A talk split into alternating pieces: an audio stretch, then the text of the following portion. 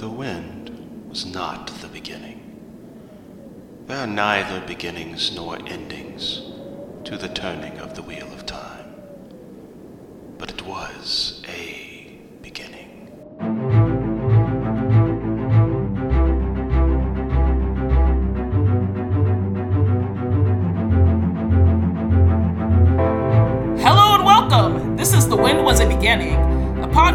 three nerdy friends talk about Robert Jordan's The Wheel of Time. This is season one, episode 10 Lan's Very Strong Hands.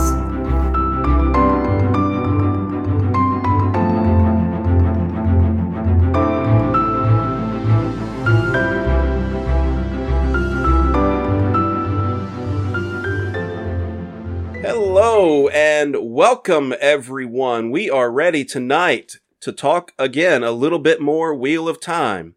We're so glad that you could join us this evening, and I'm glad to have my awesome co-host with me as well. My name is Justin. I've got Michelle here with me. Say hi, Michelle. Hello, guys. And Stephen, our Wheel of Time guru, is here as well. Stephen, say hi to everybody. Hello, everyone. And we are excited to be with you tonight and have you with us. We hope that you've been reading along with us as we're going through the eye of the world. Tonight, we're going to be looking at chapters 37 through 40. We're getting really close to the end. There's quite a bit of uh, quite a bit to go, but we're we're getting there. Only a few more episodes. But in chapters 37 through 40, that's where we're going to be. So if you haven't read those yet, we would greatly encourage you go and uh, give those a read. Uh, well, hit the pause button first, but then go and read those chapters, and then come back, and we'll be here waiting for you when you get back. So, guys, how we doing this week? Doing well. It's book time. It's this, this, this, this, it all led up to this, right? And, and I'm also like I'm also like mentally prepping myself for springing forward. Uh, Oh, so guys, man. don't. I know, I know, it's the Yeah. worst time of the year. And again, again, to taxes. to our listeners, by the time you're hearing this, that'll have already happened. So, uh, Yeah. but it is coming up uh, soon uh, on our on our calendar. But I say this, I I want my warm weather back. I mean, Oh, I, I'm just, man. I'm just like we're springing Curse forward, but it's still, it's, Like like three Curse days ago, you. like three days ago, it was spring, and now winter came back. it's And terrible. and I'm I- Listen, I'm- look look. I don't want it to be hundred degrees, but I I, don't want it to be 100 degrees. I don't want it to be I this cold it. either. no, no, no, no. Listen, the ideal temperature is from 60 to 70. Absolutely. You No know okay. what? I'm more, okay with no that. less. It was below that here today, so I'm not starting I want starting my this warm weather back. right now. I'm not We're getting starting this snow. Right now. We're getting snow tomorrow, so. Yeah, I mean, well, I- we- and, and that's inappropriate. that, that in the should South. that should not happen in the South in March. It's like it's Yeah. it's uh it's it's crazy. It's inappropriate. yeah, It's a state I, of I, emergency. I, like I said, I want my warm weather back. Uh, so You let's. you can have it. I'll send it all your way. All right. Well, hey. I, I'll be glad to take it.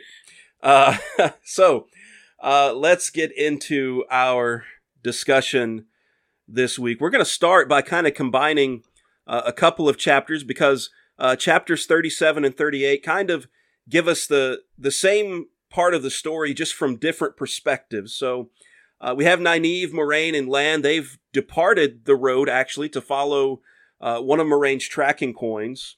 They find out that its bearer, who we know to be Perrin, is in a White Cloak camp, and they take steps to set him free. And of course, they find out along the way that Egwene is there as well. Meanwhile, Perrin and Egwene must continue to endure Byar uh, and the White Cloaks. Uh, Byar seemingly gives them a chance to escape, though I think we have good reason to believe maybe he has other plans. And then out of nowhere, Lan takes care of Byar and the guards, and with some of the original party reunited, we learn that the changes that Perrin is experiencing are not completely unknown to the Aes Sedai and her warder. So before I, I turn it over to Stephen and he kind of guides us through uh, our discussion right here, I, I have one question that I have to ask, and that is Michelle, how do you feel about Lan's very strong hands? Justin, you know exactly how I feel. You already know how I feel. We are Uh. busy. We're trying to make it to Tar Valon. We do not have time Uh. for love. We don't have Oh, time for there's- this. there's there's always time for love. We don't have time for There this. there's always time for love. May, Over maybe now is hands. maybe now is not the best time for it, but there's always there's always time. Maybe they, they need to focus a little bit though. And did you Um, did you catch his grunt at one point too when he thought like the Nave was in trouble? I know we're, we're about to Nynaeve was in trouble. Did you? I know we're about to move forward. Like There- you know, Steve. there did you were- count that? I, there were a lot of I guess moments between Nynaeve and. Lan in in This the in these chapters. me. Chapters. Um, It's too much. well, we we all know how Michelle feels. It's too much for me. Uh, Steven, take us away. All right. Help us get through this. So, uh, so basically, our three members of the party finally catch up to uh, our two errant members. They don't know who it is. yeah, they, They don't they- know there's two. Uh, they just know that they finally found them. Uh, Yeah. Thankfully, Perrin gets his coin back. Uh, Yeah, so- we had we had asked about that last week. And yeah, we did. This, this gives us some confirmation that that that does happen. So Yeah. glad you to hear this that. was kind of like um, you know how uh, that last time, you know, when they when they got you know trapped and tied up and whatnot. Do you think this particular section took place a little bit further back? Like, like you know, because at one point she kind of sits up straight, Moiraine, and she's you know she's concerned because she doesn't catch him. Do you think that we're kind of taking back taken back to kind of the beginning of that other section where they got caught by the white Yeah. Yes. Well- so, So, yeah, so we're we're kind of taking a step back. Then we're not like further. right, Um, Yeah. ahead Yeah. Of that. So the the beginning of chapter thirty seven with Nynaeve, Moiraine, and Lan has them still trying to catch up, Right. and so they we kind of see that moment where Moiraine uh, gets a little frightened because the coin, the connection is broken, right. and I think Okay. at that moment that is when Perrin and Egwene are actually captured. Uh, okay, and And- then and- she gets the coin back, and they still have a little bit of more traveling to do before they catch up. So it's yeah, roughly a couple of days, probably by the time they catch up, that Yeah. Egwene and Perrin have been captives. and and the audacity too of Byar to take the take his axe. Are you kidding me right now? Like that's just a straight disrespect. How dare you? And he just has it in his hand, just like hey, like hey guys, wake up, kick. Here, here's like he just has his axe. It's a new axe. Yeah. Yeah. Anyone else felt So- disrespected at that moment? I mean, yes and no. I mean, Bri- Byar is, uh, I mean, he's honestly, he's a sociopath. He's he's like I, he's He- Ramsay Bolton. you know, he's I was- Ramsay Bolton right now. I, I was having very similar thoughts about Byar. I was, you know, I, I was trying to figure out was it, uh, was he a sociopath? Was he a psychopath? I know those. There's some. Uh, it, it- the the thing that stood out to me was that he felt nothing. You know what it is Yeah. though? He's not he's not I don't think he's either of those. You know how you know when uh when you're at work and you're just doing what you're supposed to do because that's your job? I think he's just the guy that's going to work and this is just his job and he's just going on about his day. It's the same as sweeping the floor or writing a paper or something. Like it's not it's just he's it's checklist, you know. I mean, you know, I, I, I I, don't picked think I don't think he's getting anything out of this. Period. He's just I- he's weird.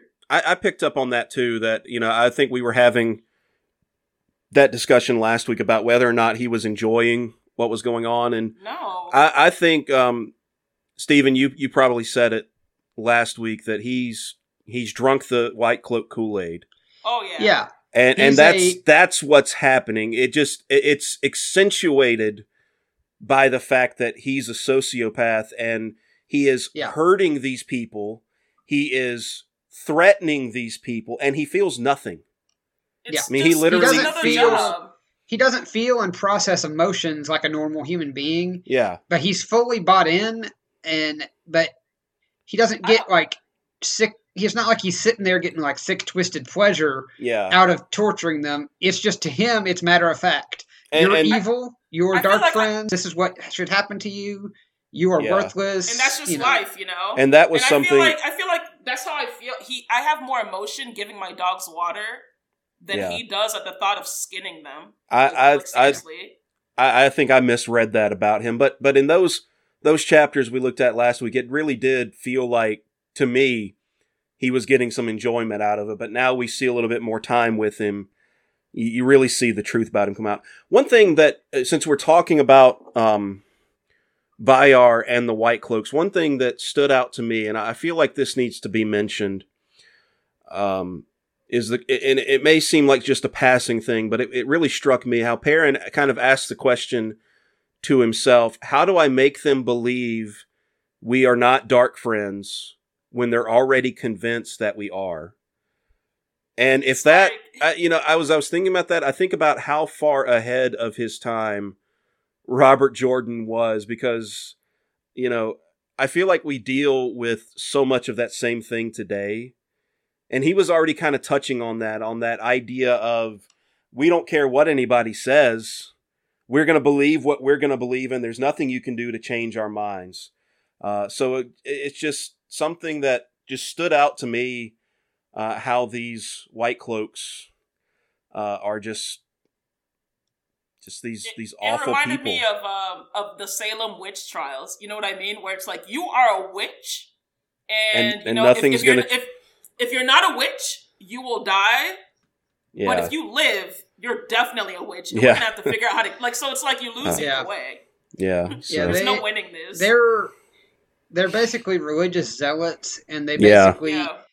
once they get in their head that you're a dark friend, even if there was a niggling of doubt in their mind, they're going to err on the side of caution and kill you anyways. Because yeah You might just all be really good at, at convincing them. You know, they're going to see, oh, maybe you're telling the truth, and then that that voice in the back of their head's can be like, but that's what they want me to think. in all Mm. honesty, the second that I saw that the white cloaks had like a mantra, a mantra, I guess, you know, the light illumine us. Nothing says cult like a good mantra. No, I'm, I'm not even joking. At that point, I was like, oh, oh, they're lost. There's no way out of this. Which that is actually a phrase. The light illumine you is actually a normal phrase that other people would say, but they take it to a whole nother. They they make it like a dogma. Like it is. Yeah. They, they all like they all like repeat it, and Yeah. I'm like, okay, okay, this is this is too much. yeah, and yeah, there's the white cloaks are very interesting, uh, Mm. and that's one way to put it and you know they're not yeah, I was like, all mm. they're not all there are there are normal That's true. we haven't really gotten to see it but i assume there are probably normal people that are white cloaks they're just people that believe Yeah. that they're doing the good that they're doing right you know obviously i don't think there's an entire as large and force as the white cloaks are you're going to have some honest to goodness good people that have just gone along and drank the kool-aid Yeah, it's a, it's a good old fashioned cult. You know what I mean? Like you have the diehards and you have the you know kind of the people that follow the cult rules, but they don't Yeah. really say anything because they don't want to be like you know they don't want to be excommunicated basically. So I, that's what I figure. how about Nynaeve putting her stealth skills to the test And, Yeah. and Lan and Lan saying. Uh, you saw that you you caught that part where it's like, oh my god, he thinks I'm good. I know. You just, like I, you just put up your skirt and go down there and set the horses free. like like I said before, there's a lot of Lan Nynaeve moments in this. It's so weird. it's so fast. i mean that's that's real life though i mean Oh, Yeah. whatever, man. sometimes stuff is fast so especially you know there's been a lot of intense adrenaline there's been a lot of emotion a lot of you know life and death situations that they've been around it just I'm with- happens I'm with Moiraine here. Like, you need to remember yourself, Lan. You need to remember your oaths. You need to remember where your loyalty lies. we don't have time for this. and that's basically what she was saying. Um, but uh, I was uh, I was so excited. I kind of got goosebumps when Perrin was sitting there, and he had that message from the wolves. Mm. and I think it was like help is coming, help comes, and I was like, oh my god, this is so cool, right? I mean, I was super excited. It's just the fact that it's like they're all together. Yeah, it's also the first time that with the exception of like the little tidbit we got with hopper right before hopper died this is the first time that Perrin has really had any of the wolves outright communicate to him. Like he's gotten That's true. impressions and feelings and things like that. This is the first time, other than Hopper's little blurb right before he passed away, uh, this is the first time the wolves reach out and directly communicate to him without him reaching out first. I'm not gonna lie, I just got goosebumps. That's how I. I- That's how I show emotion. It's it's never like if if there's ever a beautiful moment, you're not gonna see me shed tears or anything. I just get goosebumps. But when you're just describing that, like he is now a wolf brother, like I just got goosebumps because it's so beautiful. Like they reached out to him because he's one of them now. Yeah. Oh man, I love it, and it's kind of short lived anyway. So And before then- we get it, before we get too much further into that, uh, I just want to draw us back for a second to Nynaeve and the fact that basically this whole plan wouldn't work if it wasn't for the fact that Nynaeve and her stubborn, brave courage decided she could do it and sneak through the camp to, to cut those horses. Yeah. Because without Absolutely. that, like Lan had to be doing other things. He had to be going after the captives. Moiraine Yeah. had to do her thing. If they didn't have this village wisdom stepping up, none of this would have worked. Absolutely, it's I- it was it it was as the wheel weaves, you know, as the Yeah. pattern. It was literally as the pattern weaves. That's that's very Um, true. It, No, you kind of see you kind of see it all coming together. I really liked. Michelle's gonna love this. Uh, that moment as Nynaeve was at the last line of horses, and she was thinking about whether or not she, you know, uh, the rest of those horses will be enough. But there was this thought in her head, but but what will Lan think? I know.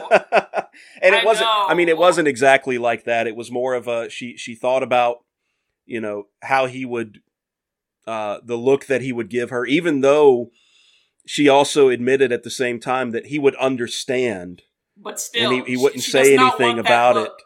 But just She- that motivation of, you know, He thinks I I'm guess- good.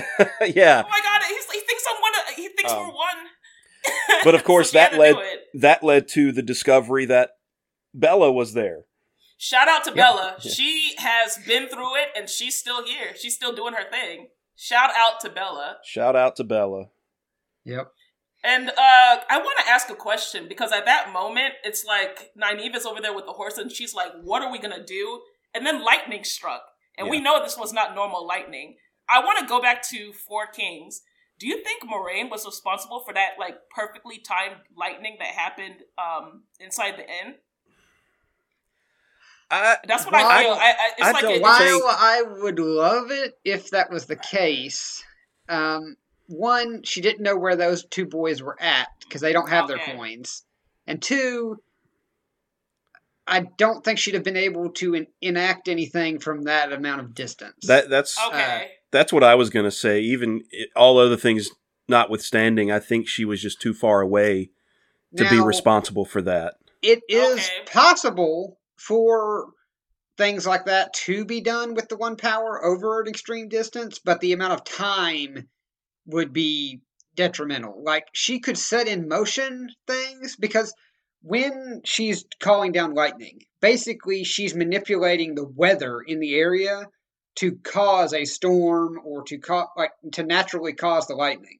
So it could be set in motion where she could alter things to make it storm in a certain place, but she would have no control over like when exactly it would happen. Like the timing over that amount of distance wouldn't Okay. be precise, and she wouldn't be able to, from that amount of distance, control where the lightning struck. Um, It's so interesting to me that you know how Perrin just thought to himself, you know, no, we're gonna head to Caemlyn, and that's where Moiraine and Lan and everyone headed to. I'm telling you guys, the pattern weaves. Yeah. The pattern Well, that would probably be the. I mean, that would have been the most logical place, I think, because they they know they're on their way to Tar Valon, and that's kind of the way the road leads. So, Yeah. um, They have but to we, go- We've still, we say we've still got a little bit left before we get to Caemlyn, though. Oh, I mean, yeah, I was just I was just thinking in my mind that they just happened to be because even the White Cloaks were heading in that direction. Yeah. It's just so odd to me, like everyone just happened to be heading in that direction. So that's pretty awesome. Actually, it was probably good that the White Cloaks caught them actually because it really directed them towards that direction. So now we can all move I don't- forward, right? I don't know that I would say that. They would have made it. Elyas was already taking them there. They'd have gotten that's there true. without the white cloaks, and they'd have been a lot less worse off if they hadn't run into the white cloaks. Okay. Um, but the the white cloaks, from what we can tell, are probably headed to Caemlyn for the same reason everyone else is headed to Caemlyn, hey, and that is going the down. false dragon. We got to go see the false dragon. We got to go see him. Yeah. So, which is a part of what uh, will come up in a minute with Byar. But before we go there, um, Yeah. I wanted to talk for just a second about. Well, actually, we can go there uh, real quick. So, Byar comes back, and we see him trying to convince Perrin to make a run for it. Basically, Uh, Did you believe that? not I don't- I feel like not he for a wanted him second. to try it so that he could kill him. Yeah. oh, that's exactly That's what's exactly- going Okay, on I'm, here. I'm Yeah. like, I'm like, no, guys. Like, like it was like, hey, go ahead and uh, go ahead and run. He just wants to kill him so because he's now, slowing him down. It's just logical. Yeah, it's it's not a feeling. It's not that he wants Perrin dead. It's that Perrin is becoming a hindrance. So It's he, just logic. Byar sees that his Lord Captain needs to get to Caemlyn because they have to be there to intercept the false dragon, but his Lord Captain is bound because of the influence of the wolves to make sure that Perrin goes back for questioning. And so Byar sees that the only logical thing to do is if Perrin were dead, then his Lord Captain could fulfill his mission. But his Lord Captain obviously can't just kill him because he's order bound not to. So the logical thing for Byar to do is to make sure that Perrin ends up dead. So here's the sharp rug, uh, the sharp rock. You know, just just go on about your way. Yeah. I'm so glad that um, Dapple intercepted that. Like, just it was. I'm telling you, this is all perfect timing. It's just it's great uh, because he almost considered it, like taking the rock.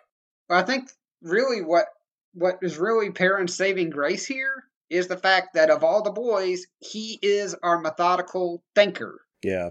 He doesn't, you know, if this was Matt, Not impulsive at all. he might Matt- just take that rock and cut himself loose and then he'd be dead. Yeah, Matt would have been all over that rock.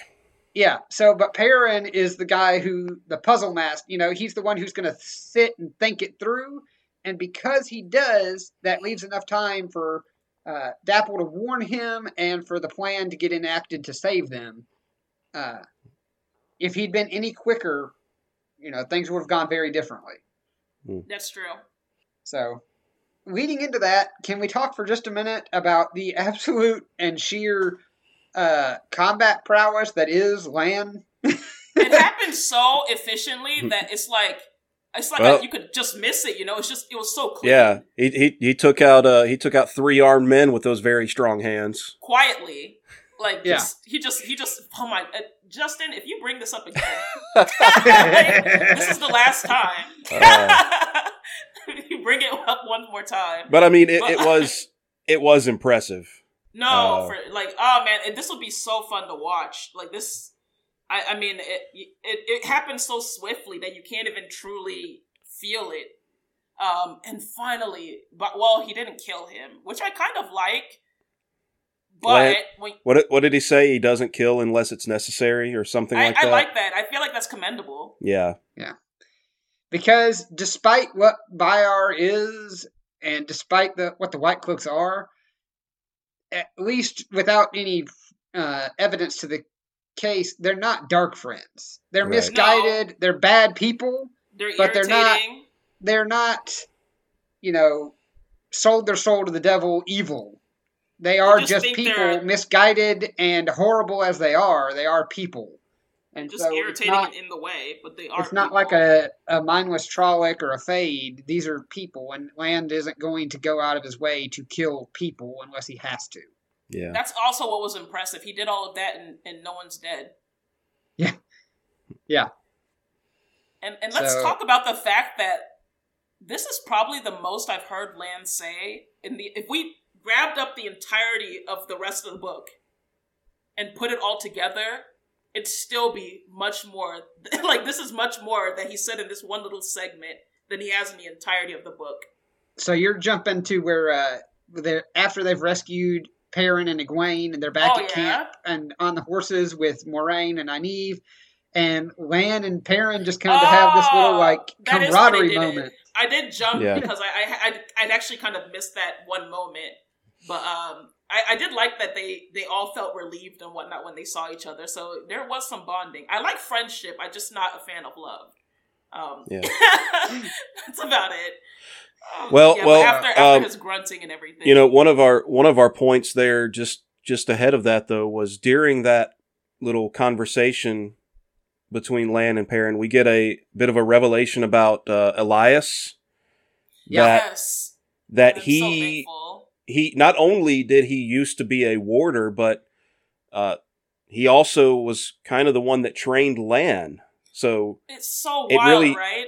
yeah, i i he has uh, some history there, and it's because of the wolf thing that he's no longer a warder. So, so not only is he a wolf brother, but he has that history of uh, fighting, or, or you know, at least Yeah. standing alongside the Aes Sedai. So, I, I would wonder, would he still have um, His warder Any- capabilities. any of those benefits that come, or was that something that had been taken away from him? I feel like is this something where he has to choose a side, where it's like you become one with the wolves, or you or you finally embrace the wardership? Maybe, So- maybe we what I was can maybe we can save that. Um, talk about it a little bit later. Yeah, there's some Uh, inf- key information that we haven't really come across yet before we can get Okay. too much into that. Um, Okay. But yeah, it, it, that's an interesting question that we should shel- sell, shelve for later. All right. Okay. Uh, but I will remember that and bring it back up when we get a little further in. Um, Okay. one, oh, I just had a thought there. I, I was Uh, I was a little bit disturbed at the amount of emotion that Lan showed when he was he he had surprise, he had he had worry, he had uh he had desire. Well, I was like, this is way too much emotion. It's really he is a human. He- He's I say he- rock. No, he is- No, no, he is human. Lan. He he is human. He is just so much more in control of his emotions than anybody else. That when he does show Okay. emotion, it almost comes as a shock because we're not used to seeing that from him. But he's a human. He has those emotions Yes. just as much as anybody. Yeah, he's always feeling. He's actually, you know, he's a very deep person. He does a lot of thinking. Apparently, he's a lot smarter and more eloquent than we probably give him credit for in the beginning. But he's just somebody that is very much good at keeping it close to the vest. Like he Uh, he doesn't I- speak and if he doesn't that's have what I to. respect. He's he's, very he's just practical and in control. he's very stoic.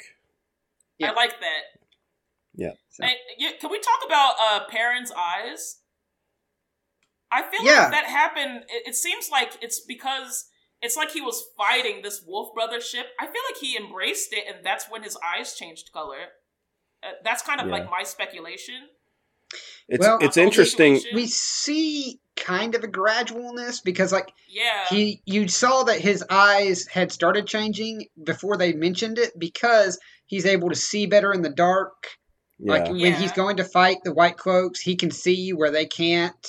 That kind of thing. So his eyes had started changing, but I think they fully finished When- their change when Yeah. he kind of embraced Hopper right there before his death. and it's it's definitely something that is being noticed for the first time by somebody else.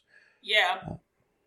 Um, but the thing is, he can see in the dark. But it, I, I did find it kind of weird that when Lan was inside the tent, um, he was really like he couldn't, he didn't know where he was going. Like when the lightning struck and they were, you know, they were trying to escape the tent. He like Oh, when they're like, when they're he- the Perrin didn't know where he was going. when they're first rescued, it did seem. But I Yeah. mean, this is this is a gradual thing too. I think Okay. it's not. I, Also, I, it's- I, I think looking back at that section, it's not so much that he couldn't see where he was going; it was that he didn't know like where to go. Like they oh, were in oh the yeah, you're right. You're right. they were in the heart of the camp, You're and right. Lan was leading them out. They, you know, if they'd just been them, they'd have been stumbling through tents and not knowing which way was which. But Lan was able to lead them safely out of the maze of tents and picket lines. yeah, It's like it's like she struck like the light out of out of the sky. I feel like it's like it just it's like she struck everything and then it turned into blackness.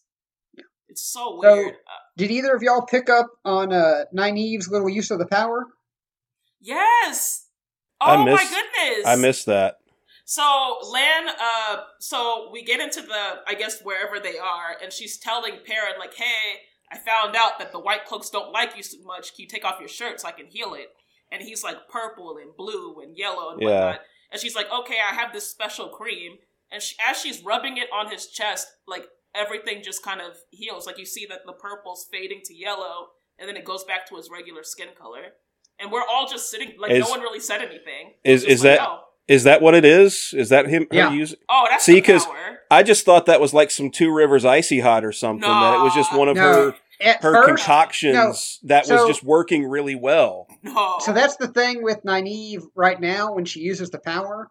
So she's using those medicines that would normally be to help that, but because she's channeling, it's accelerated. Okay.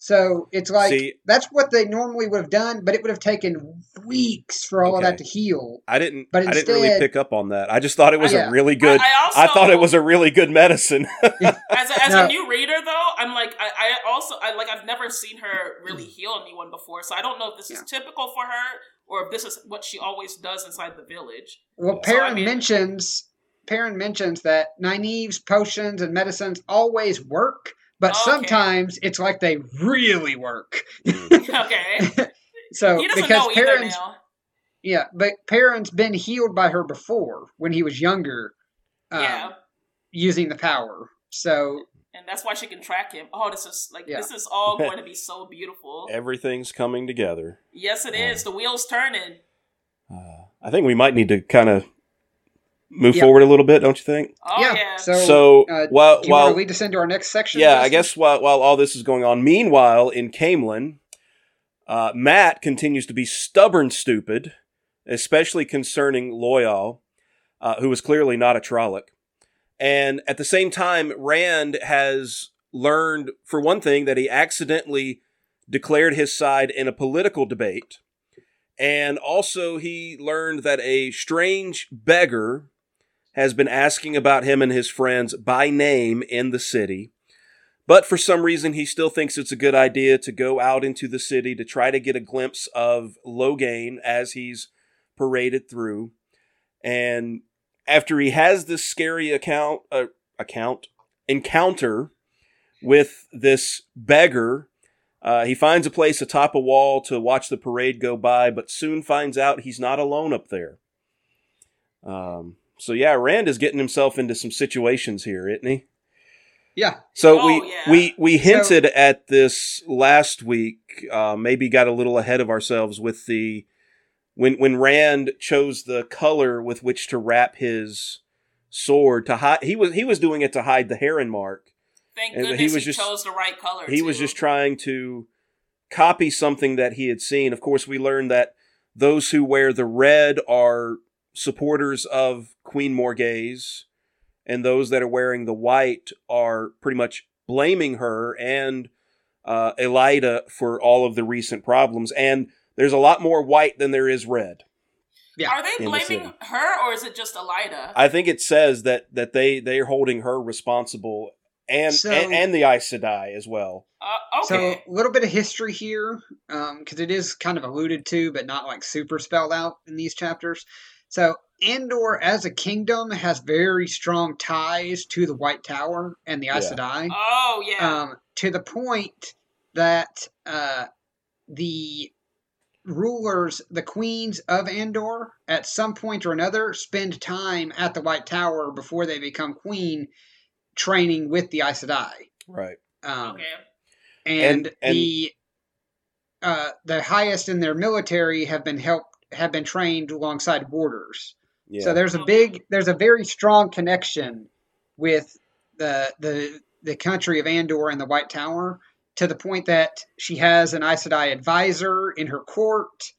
Um, Morgase herself was one time trained in the White Tower, um, and so there's a strong connection. And because of how people feel about Aes Sedai and superstition, with this whole thing where winter just seems to keep going and spring's not coming, and the food's getting scarce, and all these bad things are happening. People are superstitious and they're blaming the Aes Sedai, and because of that, they're blaming Morgase and Andor because of their connection. Okay. So they, Okay, the people of. Andor that are wearing white basically said, you know, if the queen wasn't dealing with these dark friends, these Aes Sedai, then maybe these bad things wouldn't be happening to us. Yeah. And and there was one point that it wasn't even just the queen and the Aes Sedai, but there was something mentioned about how uh, healers in the city, people who had like, Yeah. you know, kind of like an equivalent to a wisdom. Even they were being mistreated or or looked down upon because I guess of their their skill or, or you know some kind of connections. Yeah, which that's And- blamed mostly on the white cloaks stirring people up. Okay, um, but because the white cloaks are feeding that everyone can be a dark friend, and they Yeah. especially don't like They're Aes Sedai. And any woman who tries to do any kind of healing or anything like that, they just in their mind it's a very small jump from healing woman to Aes Sedai witch. It just Uh, reminds me of like any superhero. Uh, uh, how about you know like the Avengers? It's like you help the city, you help all these humans, and the more you help, the angrier they get. You know what I mean? Yeah. It's just it's Yeah. so irritating. It's really frustrating. But um, yeah, Mat was really irritating me. This he's just it's like he's really the Ron Weasley of the Eye of the World. It's really getting tiring um, to get it together. uh, Ron, Ron Ron Weasley, circa Deathly Hallows, Oh, and yeah. like and.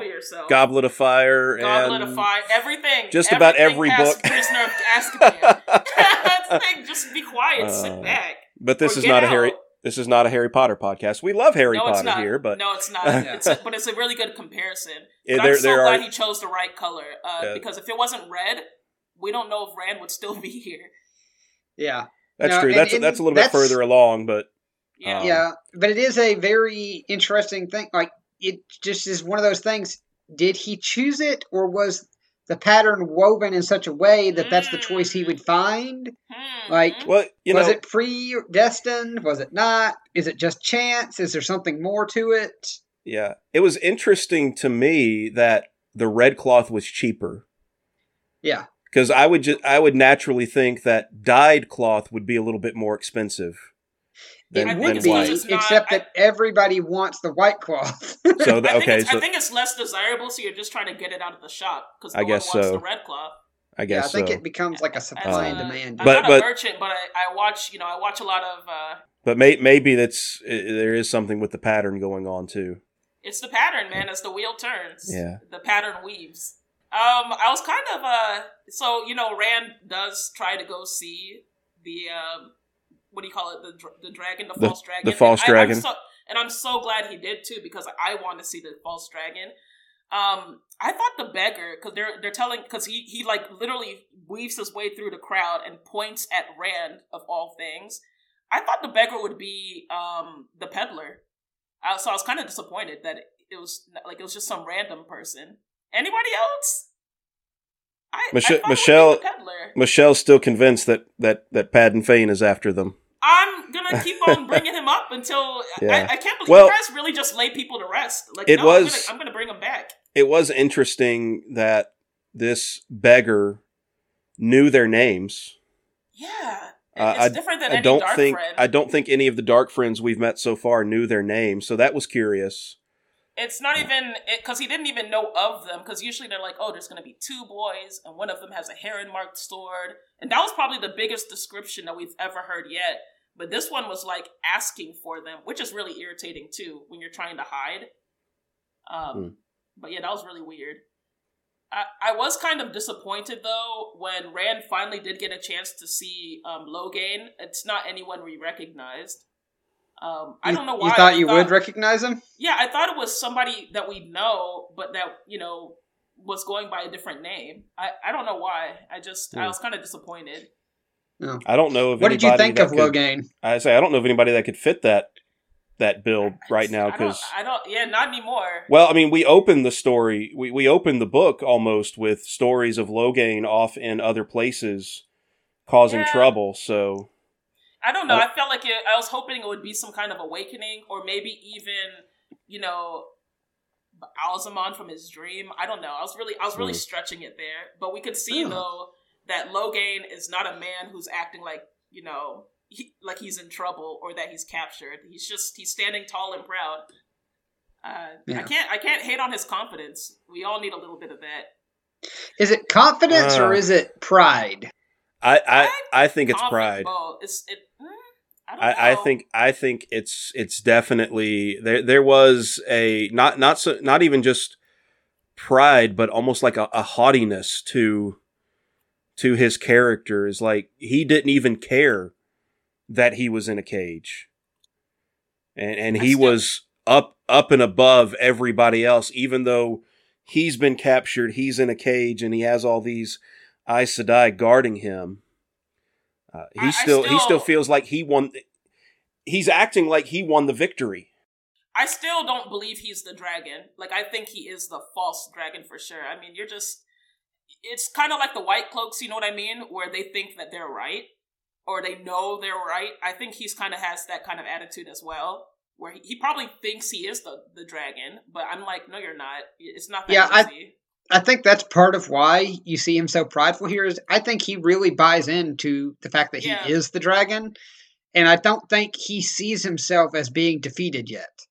no. Like I think he sees this as a hiccup in his plan, but I don't think he sees himself as down and out defeated. Like I think he still in his mind thinks that I'm the dragon, therefore this has to just be something that's I'm going to get through and I'm going to beat these people and I'll get back on my way and fulfilling all these prophecies and everything. And I also think that he, you know, I feel like he's the ultimate dark friend at this point, and I feel like he thinks he's going to be re- rewarded um, Hmm. in the end. Like Gode, is that what his name was? Gode? Uh yeah, Harold Gode. The, yeah, Harold Gode. Even though he had like half his face missing, I feel like he thinks he is the dragon, and at the end of the day, yeah, I'm captured, but my master will come and save me. He had that. It's like we've seen this on like movies, several movies. Like he thinks his master is going to come and save him. In reality, Aren't- his master is going to sacrifice him on behalf of the cl- cause. I already know it. Like Aren't- he's, aren't he's the- not going to live. Aren't the dragon and the dark one supposed to be opposed though? Oh, are they? Oh man, did I mess that up? I, I feel I feel like oh, because um, Lews Therin is the dragon, isn't he? I, I, I kind of feel like that's that's been hinted at that, but may, maybe I'm getting maybe So- maybe I'm getting ahead of myself on No, things. like no, because remember we had the prologue as Yeah, well. so the dragon is definitely against the Dark One when the dragon was Lews Therin. That does not mean that whoever the dragon is can't serve the Dark One or that the Dark One and the dragon have ever fought together. We just Okay. know that Lews Therin, who was the dragon in the Age of Legends, was against the Dark One. We don't and know also remember, in past ages there could be any unknown tellings there and we don't know what the dragon whoever the dragon is in this age what he'll decide uh, and and also remember in the prologue, um, Lews Therin, who I forgot who he was talking to, who made him remember what he did. Um, he was trying to bring him over to his side too. So I, yeah, like uh, that's a really good refresher because I guess they could anyone could be a dark friend apparently. so Apparently, also an Aes Sedai, I guess too. Uh, uh, that's that's rumored at this point. yeah tom I, I was was thinking about that girl. I, Yeah. I think it was that is that woman um, back in the barn oh uh, who who had walked in because uh, yeah the one who tried to She- stab him with the, the burning I dagger thought she I, I thought I, she I was don't think there was Sedai. I don't think there was any evidence that she was Aes Sedai though. Oh, okay, okay. she was just a Oh. noble looking lady Yeah. who happened to have a dagger with That's smoking. yeah But there are rumors of dark friends among the Aes Sedai. Yeah. So yeah, It's rumored that there is a black Ajah yeah. so Oh man, that's gonna be one heck of a boss fight. like it's coming. uh, all right. So, all right. Uh, moving a little further forward, Justin. All right. Um, so getting into the last little bit of our discussion for this evening or, or this episode, uh, Rand has fallen into a very green and lush palace garden where he meets the daughter heir of Andor, Elayne, and her brother Gawyn, and their half brother Galad. Protected as Elayne's guest, Rand is escorted to appear betw- before Queen Morgase, where old questions about his origin creep back into his mind, and the heron marked blade raises a few eyebrows. That's putting it Uh, mildly. yeah, What'd you but say? seriously, That's You say putting it mildly? Eyebrows is putting it mildly. it was, it was it was more than a few eyebrows, I believe. Uh, So before we go any further, I just wanted to pause for a second and pay attention to something that Robert Jordan gets praised and derided for, depending on where you lie. But Jordan is a huge fan of descriptions, especially when it comes to the first time we meet characters and Oh, to yeah. what characters are wearing. He got uh, the detail that he goes into in Elayne's dress uh, here is just kind of But but I appreciated Yeah. it though because um for me when I read books it's it's like my version of like I don't like movies or like I I, I read books and those are my movies. This Yeah. is the kind of description I appreciate because it's setting the scene and I can see her. It Yeah. really, I can it see what really, she's wearing.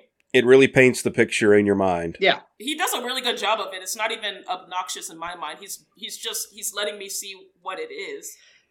Yeah. Not yet, anyway. I Yeah. So he does an outstanding job with it. Um, it's just that uh, as the series drags on, you will learn there's only so many times you can listen to somebody describe a lace silk dress.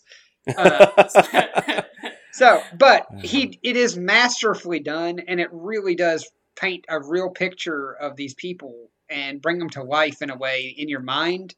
For me, anyways, in a way that you honestly, I don't even think even in a video or a movie format that it would ever really do it more justice than what he does right here. oh yeah. Uh, so I just had to bring that up before we moved any further because that's something that I love about his writing style is just the attention to detail. I can. I it, it's it's great because uh, you know I'm a first time reader of this series and I can I can see everything. Um, yeah, Yeah. It- really good at that's that's definitely a positive aspect of it for sure. Yeah. But I can also I can also see the other side of sometimes it, it can get a little tiresome um, to some people. I, I, I for one, I'm not very good at paying attention to those kind of details.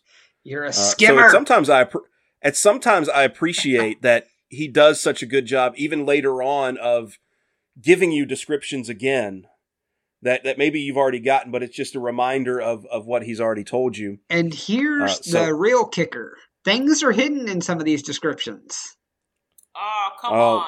Are you telling me I got to go back and read them again? I mean, we have to not back and read not these specific ones, but Oh, I mean, there are going to be clues to uh, things that are you'll completely miss if you glaze over these descriptions as you go further I into the will book. say- So I have I have to pay more careful attention. Then got No, it. I will say there was a time in the past where he over described straw. I'm like, we get it. Like they're strong here. It's itchy. like enough. so I, I will say that. But you could I- you you were in the hay I bale know. With wasn't Rand, there. and you you you were started feeling the itching as I was well. Like, enough.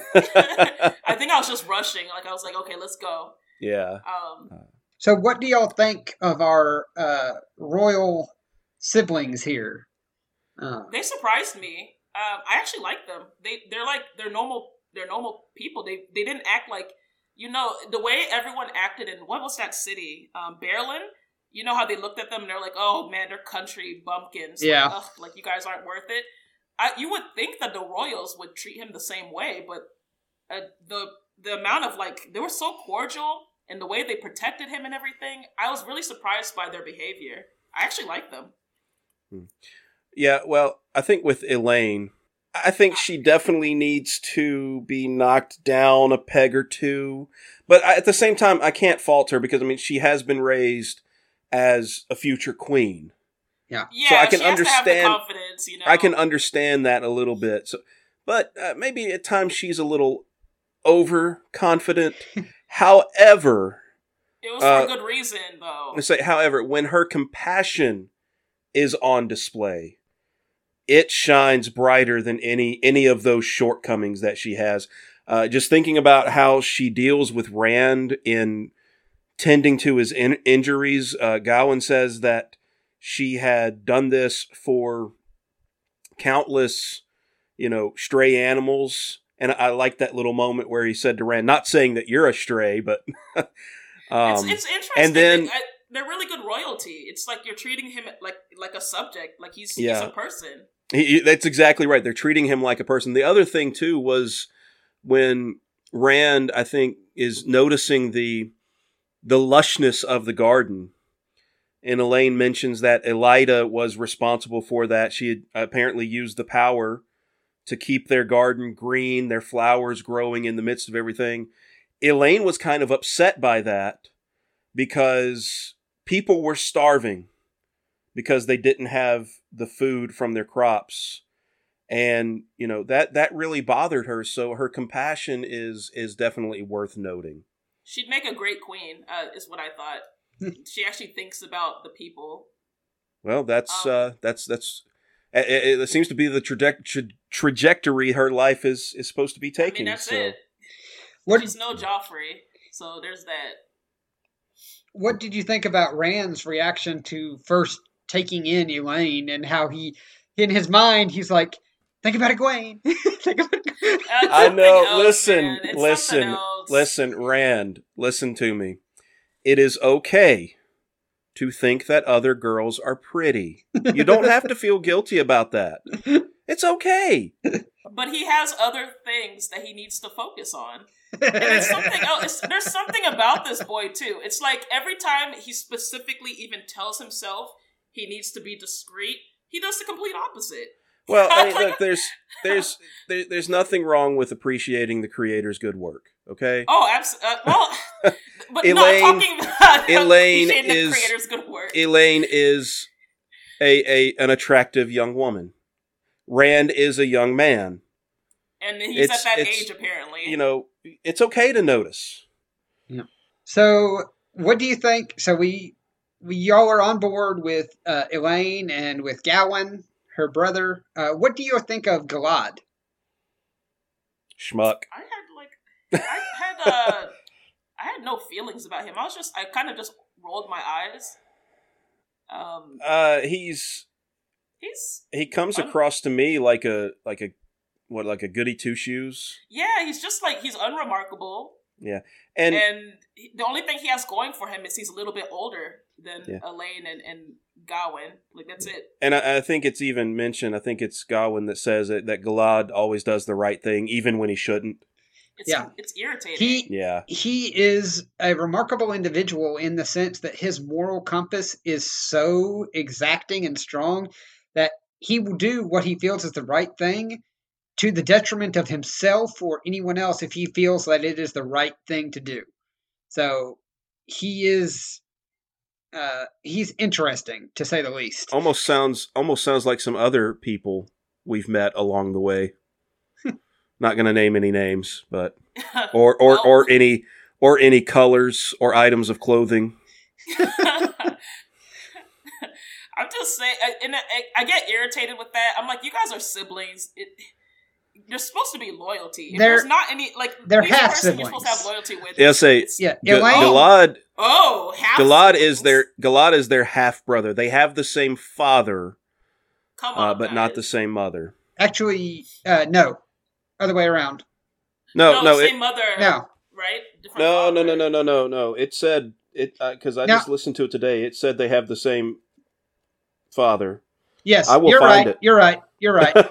You are right. I mean, I have. Yeah. I, I Which I, I'm with you. I was kind of think when I was reading that, I was kind of thinking, wait, that doesn't seem Yeah. right. And I, I was thinking I was misremember. I, I'd remembered it the other way But you too. are but you are correct. It is the same. yeah, because. I I went back and read it a couple of times, and then I again, I listened to it earlier today, Yeah. and uh, yeah, so So- they have the I'll- same father, but Morgase is not his mother. Galad's mother. He's basically she's adopted him because his father has passed away.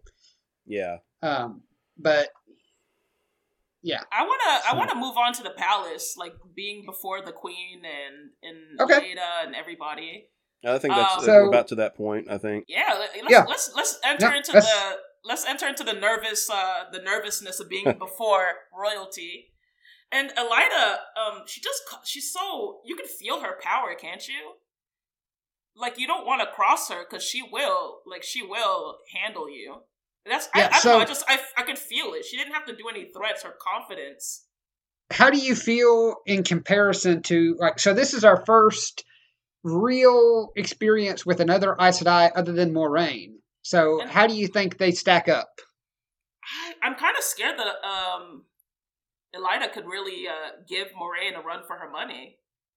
But a part of me is like, is she stronger, or is it the confidence of being under, like being in the queen's ear? So I like I can't tell, but it is scary. Like if, It- if they went against each other, it's not going to be pretty. There's there's definitely a, a strong sense of confidence there. She is she is sure of who she is. She is sure of what her purpose is. And she's a red Ajah, and she's she stands proudly in what she's doing.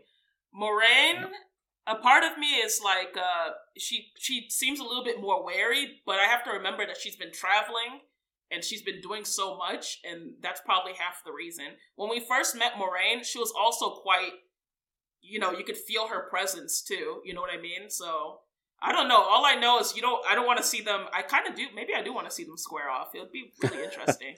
if it was Mortal Kombat, I would like to see them like square off.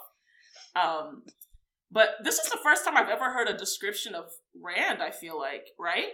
I've never. I never knew he had red hair. It's hinted and alluded at. It's Yeah. not like outright stated. Uh, It's like um, she in, like, really so many dug words. into his looks. Like, Yeah, I think- like, I, I I've never heard that before. Like now I can see him. Like I know Yeah, I think I think like what now. we've gotten the most about Rand is he's taller. He's taller than most men his age in the two rivers, and his I think his eye color has been mentioned that it's not normal two Yeah. rivers color. He- That What that's color what is that, that's his what's eyes are been gray. yeah, so Oh, that's what's they're been brought up the most. Yeah. And two rivers So- people normally have dark eyes. Yeah. So most of the what's laid out here is basically Rand is more of your typical ginger. So paler skin, red hair, gray eyes. Most of the people that come from the two rivers are darker skinned, dark hair, dark eyes. I you know I never even caught that before. Like everyone Yeah. like had like dark hair. I don't, I Yeah. don't know why I never. It's like I hadn't really thought about their descriptions until this moment. Like red hair, so tall. He's just he's different. And, and do you think Elaida knows that you're not from there? Like you have a different father. Like your parents aren't who you think they are. It's like she's trying to help him like come to that I think conclusion. sh- like she definitely knows something is up because once again, people here assume on looking at him that he has the looks of an Aielman. was it Gawyn that was telling everyone like that is his sword? It's his. That is uh, Now, that was Lord General uh, Gareth Bryn. yeah. Okay, Gareth Bryn. Um, I was thinking about that too. Um, what was up with that? Like, could they?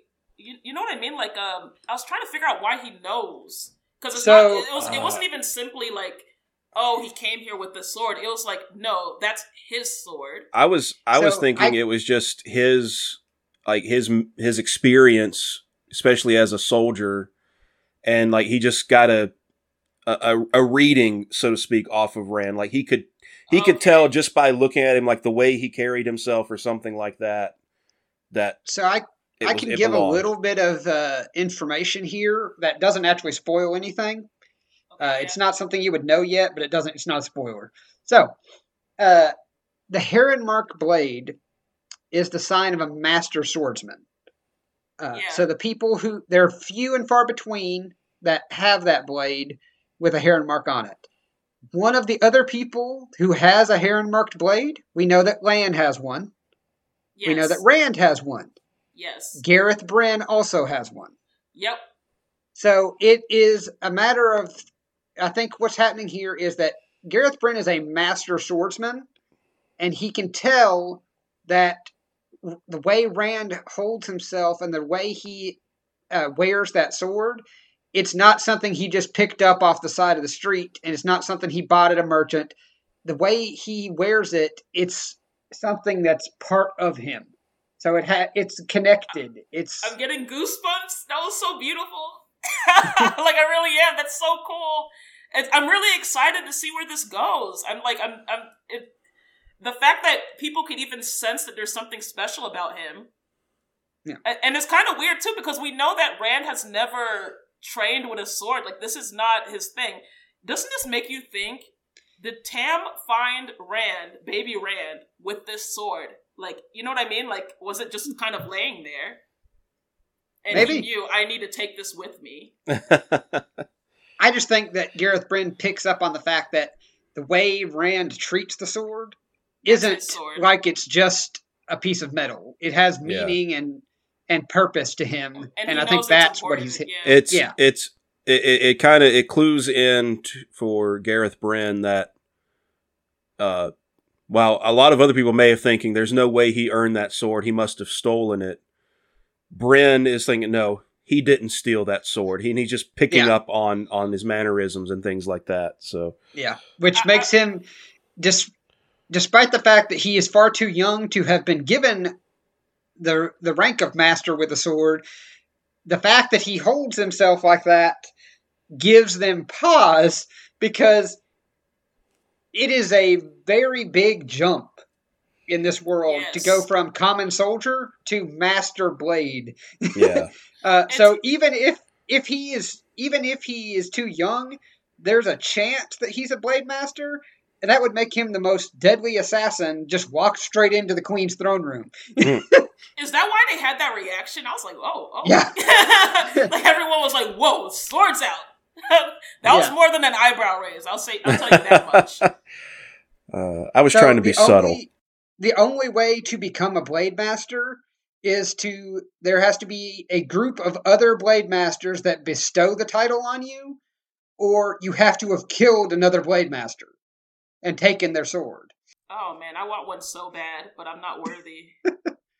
Not yet, anyway. Just give me a minute. Oh, So- and- Yeah, continue, continue. no, yeah, we, we need we, gonna- we're, we're getting close to to the end. yeah. here. I think So- the main point that we need to we need to kind of end with is uh Rand kind of gets a, a clue of what he looks like. Uh, No, we- is it, we- an, an Aiel man. we, we we touched on that. Yeah, I think no, the no, I mean like th- with the hood though. We hadn't said it like outright. He looks like an Yeah. Aiel man with the hood, so we we're kind of getting a clue of his origins a little bit. I feel Yeah. like. well, we have we had a Loial who thought he was an Aiel man, and we have Gawyn who says basically if you were dressed like an Aiel man, You would look fit like right one. in. Yeah. Uh, but I think something else more important at the time is the interaction with Elaida right here. Yeah, So Elaida is apparently known for the gift of foretelling, so basically being able to see the future. And she has this little uh, little spiel here with Rand, and she only gives part of it to the queen. Part of it she whispers at, at Rand, which is all kinds of creepy. so, but what do y'all think about this little uh, section here? Justin, you want to start it off? I, I'm trying to find it again. Yeah, me too. Because I'm like, uh, Stephen, do you? I think you have to give us a refresher, Steven. Let's see. So, I hadn't really. Okay, I found it. Um, I- I'll go ahead and read it. Uh, this I foretell, Elaida replied, and swear under the light that I can say no clearer. From this day Andor marches toward pain and division. The shadow has yet to darken to its blackest, and I cannot see if the light will come after. Where the world has wept one tear, it will weep thousands. This I foretell.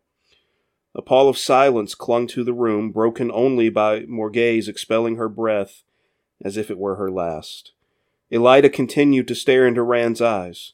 She spoke again, barely moving her lips, so softly that he could barely hear her less, uh, less than an arm lengths away. This too I foretell. Pain and division come to the whole world, and this man stands at the heart of it. I obey the Oh. queen, she whispered, and speak it clearly. so yeah, Um, wow. uh, wow. Yeah. I think that's. I think that's why I even kind of read quickly because when they start speaking so formally, I that's what Yeah. always catches me. I just I just move through it. I'm like, all right, time to go. so now that you've No- heard that read again, what what are your thoughts, Michelle? So, uh, okay, yeah, go ahead, Michelle. Oh, sorry, Justin. I, I I'm was- I was just I'm gonna say- abs- I'm still absorbing it. I was just gonna say, so bright and chipper. I know, right? the fact that he stands in the middle of it, Yep. I still, I'm still thinking that maybe Rand is the dragon. well, uh, you know, do do we He's the center of everything, isn't do he? do we Like, think it's a do we think it's a true foretelling? I, I would. I guess. I guess. I guess we don't really have any reason to doubt. I don't. I don't. I honestly don't. Like I, I mean, we've because why would she say it? We've we've never really come across this before. So so what reason do we have to? The fact to say one way or the other, but The fact that she, She- says that all this stuff is happening and he's at the center of it. I mean, is that not a is that not the truth? Well, well, we here's we the do, thing. We do know that Rand is ta'veren. Yeah, Well, here's the thing, though. Uh, just to lead some credence here, Elaida is an Aes Sedai, which means she has sworn the three oaths. She can't lie. oh, I keep on. Wow. That's true.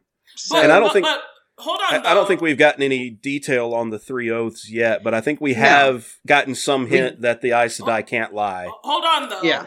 Uh, just because someone, because I've read a lot of fantasy. I mean, we all have.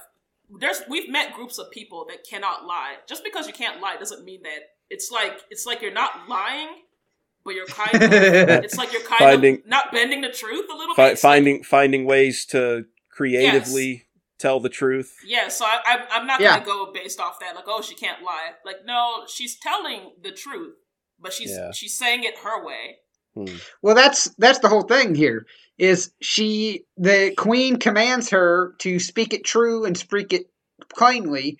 She does, but then when she gets to the part that she doesn't necessarily want to share with everybody else, she still says it, but she drops her voice down to a whisper, so the only person who hears it is probably intended to be her, but Rand picks up on it Hmm. because he's close enough. And he's gonna have to sit down and really think about it. What she said was the truth. She followed what she was supposed to do, but he has to sit down and think through what she said because you can't just misinterpret it. Because uh, Mm. people that only can tell the truth always have technicalities of what they're. Well, I didn't say that. That's just what you thought. yeah. Because it's always um it's always with that group of people, the Fae, that always can't tell the truth or can't tell a lie, and it's uh, it is always like watch out for them because they can't tell a lie, but they will say you know they'll lead you astray. So I don't know. Yeah. I don't mistrust her, but um, I mean she's not lying. I just need to go and read that some more. Yeah, I need I to pay that- more attention to stuff like that. Yeah. Nah, so Uh. after that, uh, pretty much things speed up pretty quick. Uh, Morgase, of course, lets him go. She gives him justice. He's done nothing wrong, so she's Yeah. not going to lock him up. Yay!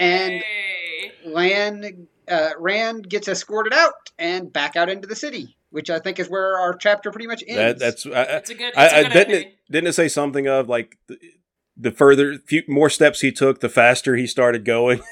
yeah, he was trying to get as far away as he could, as fast Oh as he yeah. yeah, could. Um, because he knows now that Elaida knows about him, and and that's He's not gotta what get he out. wanted. Yeah. But I, I Yeah. like that though. Moiraine is going He's- like uh, I, I I love that. yeah, trying trying to lay low and um, Did the complete Falling- opposite.